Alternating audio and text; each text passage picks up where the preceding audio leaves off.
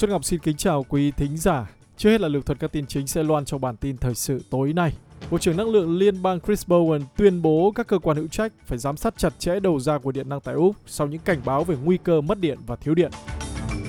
Thị trường cổ phiếu Úc giảm tới 5%, mức thiệt hại tồi tệ nhất kể từ tháng 3 năm 2020 và hiện nay đang gây ra lo ngại về một cuộc suy thoái toàn cầu. Covid-19 đã phơi bày những khuyết điểm lớn của hệ thống chăm sóc sức khỏe tại Úc. Số người thiệt mạng đã lên mức rất cao trong chiến sự miền đông Ukraine. Tin thể thao Socceroos đã chính thức giành được tấm vé đến với World Cup 2022. Và công ty Trung Quốc tranh công nhân Việt Nam với nhà sản xuất lớn nhất của Apple.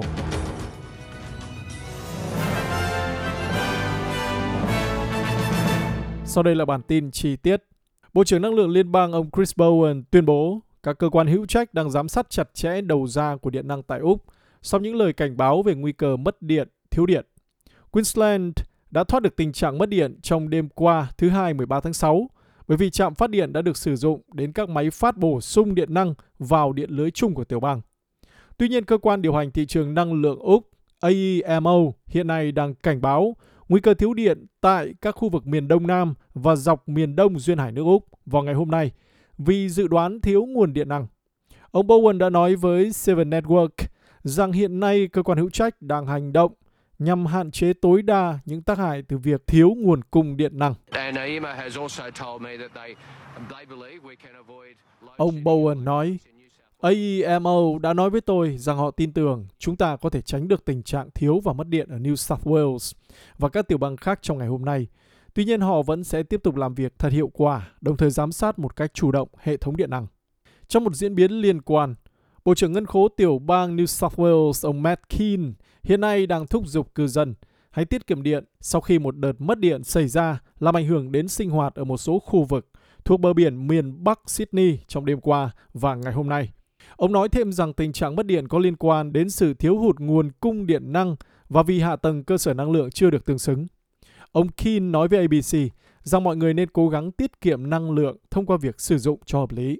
We've got enough extra capacity in the system at the moment. AEMO are confident that we've got reserve supply of electricity if in the event there's an issue. Ông Keane nói, chúng ta đã có đủ nguồn cung bổ sung cho toàn hệ thống vào lúc này. AEMO tin tưởng rằng chúng tôi có đủ nguồn cung điện năng dự phòng. Nếu trong tình huống xảy ra vấn đề, chắc chắn là chúng tôi tiếp tục giám sát vấn đề đó. Thế nhưng một lần nữa chúng tôi xin đề nghị mọi người có trách nhiệm trong việc sử dụng điện năng của mình. Chúng tôi không nói rằng mọi người cần phải tắt máy sưởi điện nhà mình, nhưng mọi người nên tìm cách để làm sao giảm được việc sử dụng điện trong nhà nhằm giúp tình hình ổn định hơn. Việc đó không chỉ giảm bớt hóa đơn tiền điện nhà mình mà còn giúp hệ thống điện bớt áp lực hơn. Đến với thị trường chứng khoán Úc, thị trường cổ phiếu của Úc đã giảm tới 5%, mức thiệt hại tồi tệ nhất kể từ tháng 3 năm 2020 khi đại dịch bùng phát, và hiện nay đang gây ra lo ngại về một cuộc suy thoái toàn cầu thị trường chứng khoán đã chứng kiến mức giảm theo giá trị là 110 tỷ đô la, theo sau số liệu lạm phát cao hơn dự kiến ở Hoa Kỳ và lo ngại về việc tăng lãi suất. Một số nhà kinh tế dự đoán suy thoái kinh tế ở Mỹ và suy thoái kinh tế ở Úc với mức lạm phát tăng lên 7%. Đến với quan hệ ngoại giao Úc-Trung, Phó Thủ tướng Úc Richard Marles đã tuyên bố cuộc gặp của ông với Bộ trưởng Quốc phòng Trung Quốc Ngụy Phượng Hòa là một bước tiến tích cực trong việc tăng cường quan hệ song phương – Tuy nhiên vẫn còn một số vấn đề cần phải bàn thêm.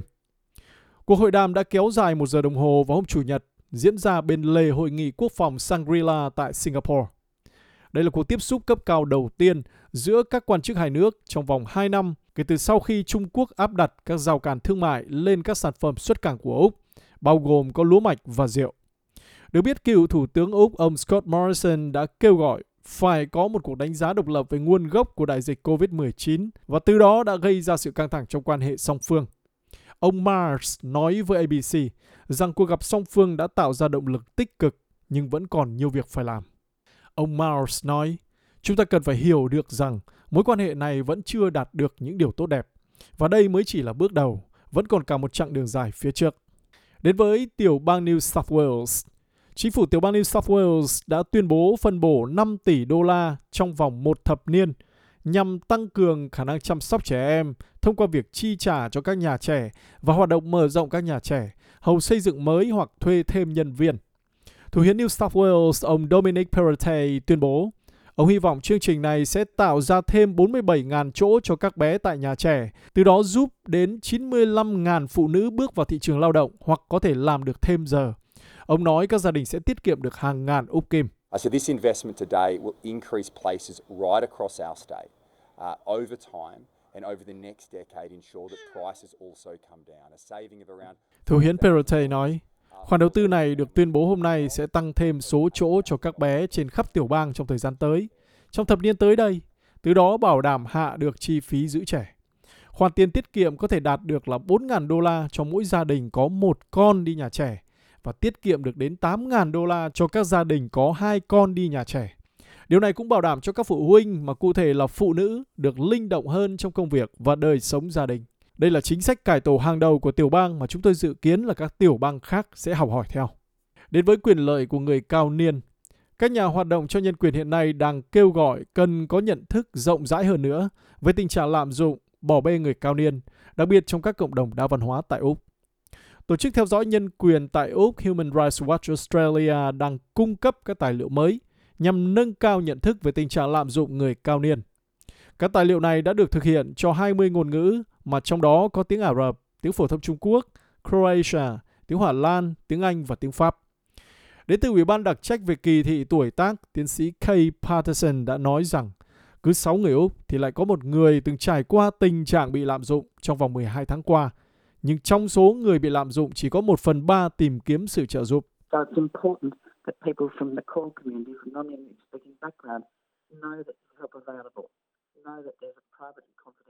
Bà Patterson nói, điều quan trọng là mọi người đến từ các cộng đồng đa văn hóa và ngôn ngữ không nói tiếng Anh cần phải biết rằng sự giúp đỡ luôn có sẵn cho quý vị. Cũng cần biết rằng chúng tôi có số điện thoại bảo mật để quý vị gọi đến. Nếu ai đó lấy tiền bạc của quý vị hay không để quý vị ra ngoài hoặc không được làm điều gì đó thì chúng tôi luôn có người để giúp đỡ. Chúng tôi muốn chắc chắn rằng càng nhiều người trong cộng đồng của quý vị biết đến sự trợ giúp này thì càng tốt.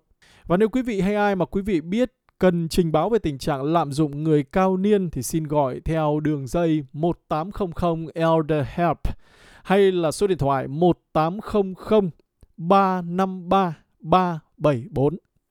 Trong lĩnh vực sức khỏe, các bác sĩ cho hay đại dịch COVID-19 đã phơi bày những khuyết điểm lớn của hệ thống chăm sóc sức khỏe tại Úc, vốn đã phải vật lộn với những sức ép khác nhau. Giám đốc trường y khoa đào tạo bác sĩ đa khoa Hoàng gia Karen Price đã nói rằng bà tự hào khi chứng kiến rất nhiều bác sĩ đa khoa và những người đứng đầu lĩnh vực chăm sóc y tế đã được công nhận, được tôn vinh trong dịp sinh nhật nữ hoàng sau mấy năm cống hiến. Bà nói thêm rằng đây cũng là thời điểm để nhận thức ra việc cần phải có các cuộc cải tổ lâu dài nhằm đối phó với các thách thức ngày càng tăng đến từ các bệnh mãn tính, tình trạng dân số già đi và nhu cầu sức khỏe tâm thần ngày càng tăng cao.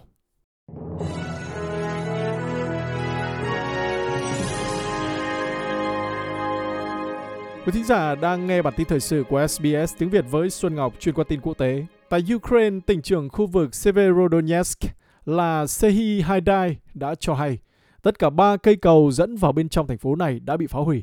Binh sĩ Nga hiện nay đã áp sát nhằm chiếm được thành phố có tầm quan trọng chiến lược ở miền đông Ukraine này. Binh sĩ Ukraine hiện đang giữ thành phố, đã nhận được lời kêu gọi phải đầu hàng hoặc bị tiêu diệt. Tổng thống Ukraine ông Volodymyr Zelensky đã tuyên bố đây là một tình huống kinh khủng và số người thiệt mạng trong cuộc chiến đã lên mức rất cao. Chuyển qua một tin tốt cho đội tuyển túc cầu Úc. Socceroos đã chính thức vượt qua vòng sinh tử với chiến thắng nghẹt thở bằng loạt đá penalty trước đội tuyển Peru trong trận playoff liên lục địa tại Qatar lúc sáng nay 14 tháng 6 theo giờ đồng bộ, Úc Châu. Và đây là 18 giây quan trọng nhất trong trận đấu này.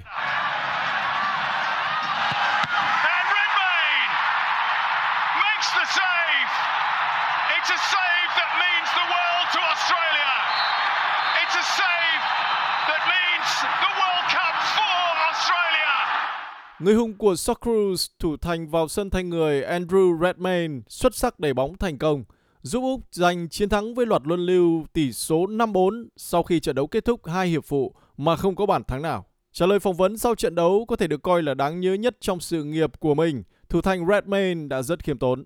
Redmayne nói, tôi không phải là anh hùng, tôi chỉ đóng vai trò của mình như những người đã làm tối nay. Thậm chí không phải là số 11 trên sân, nó còn hơn thế nữa, đó là nỗ lực của toàn đội. Tôi không biết dùng lời nào để diễn tả hết sự biết ơn với toàn đội tuyển, rồi các nhân viên của Socceroos nữa.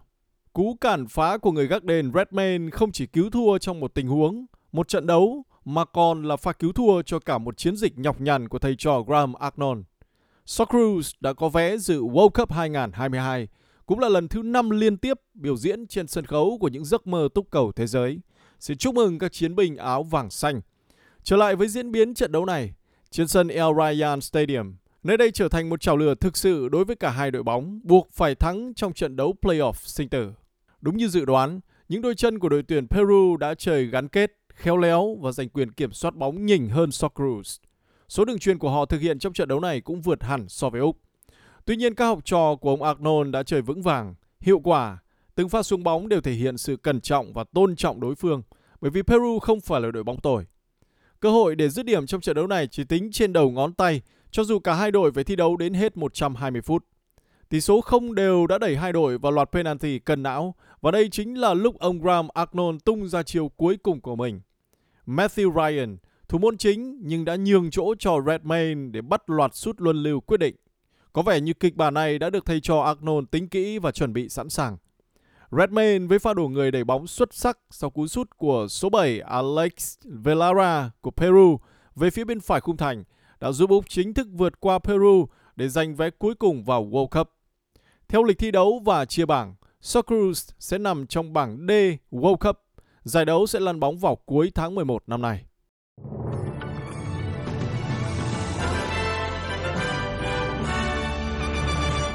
Và đây là tin liên quan đến Việt Nam. Foxconn, nhà sản xuất iPhone lớn nhất thế giới đang đối mặt với sự cạnh tranh từ các đối thủ Trung Quốc trong việc thu hút lao động giá rẻ ở Việt Nam. Trong lúc mà hãng lắp ráp lớn nhất của Apple tiếp tục chuyển dây chuyền sản xuất từ Trung Quốc sang Việt Nam với bối cảnh căng thẳng kéo dài giữa Washington và Bắc Kinh. Giám đốc điều hành và là chủ tịch của Foxconn Yang Liu đã nói với các phóng viên hôm 11 tháng 6 rằng ông nhận thấy các đối thủ Trung Quốc đang thiết lập các cơ sở gần cơ sở của Foxconn ở Việt Nam để tiếp cận gần hơn với công nhân của họ, theo Bloomberg và Business Insider. Chủ tịch Foxconn cho biết cơ sở của công ty của Đài Loan ở thành phố Bắc Ninh, Việt Nam hiện sử dụng khoảng 60.000 công nhân và có kế hoạch tăng đáng kể con số đó trong 2 năm tới. Các nhà sản xuất ở Trung Quốc đang phải vật lộn với chi phí sản xuất trong nước và nhiều trong số họ bị thu hút bởi Việt Nam do có nguồn lao động dồi dào và tay nghề cao. Và bây giờ là tin hối suất.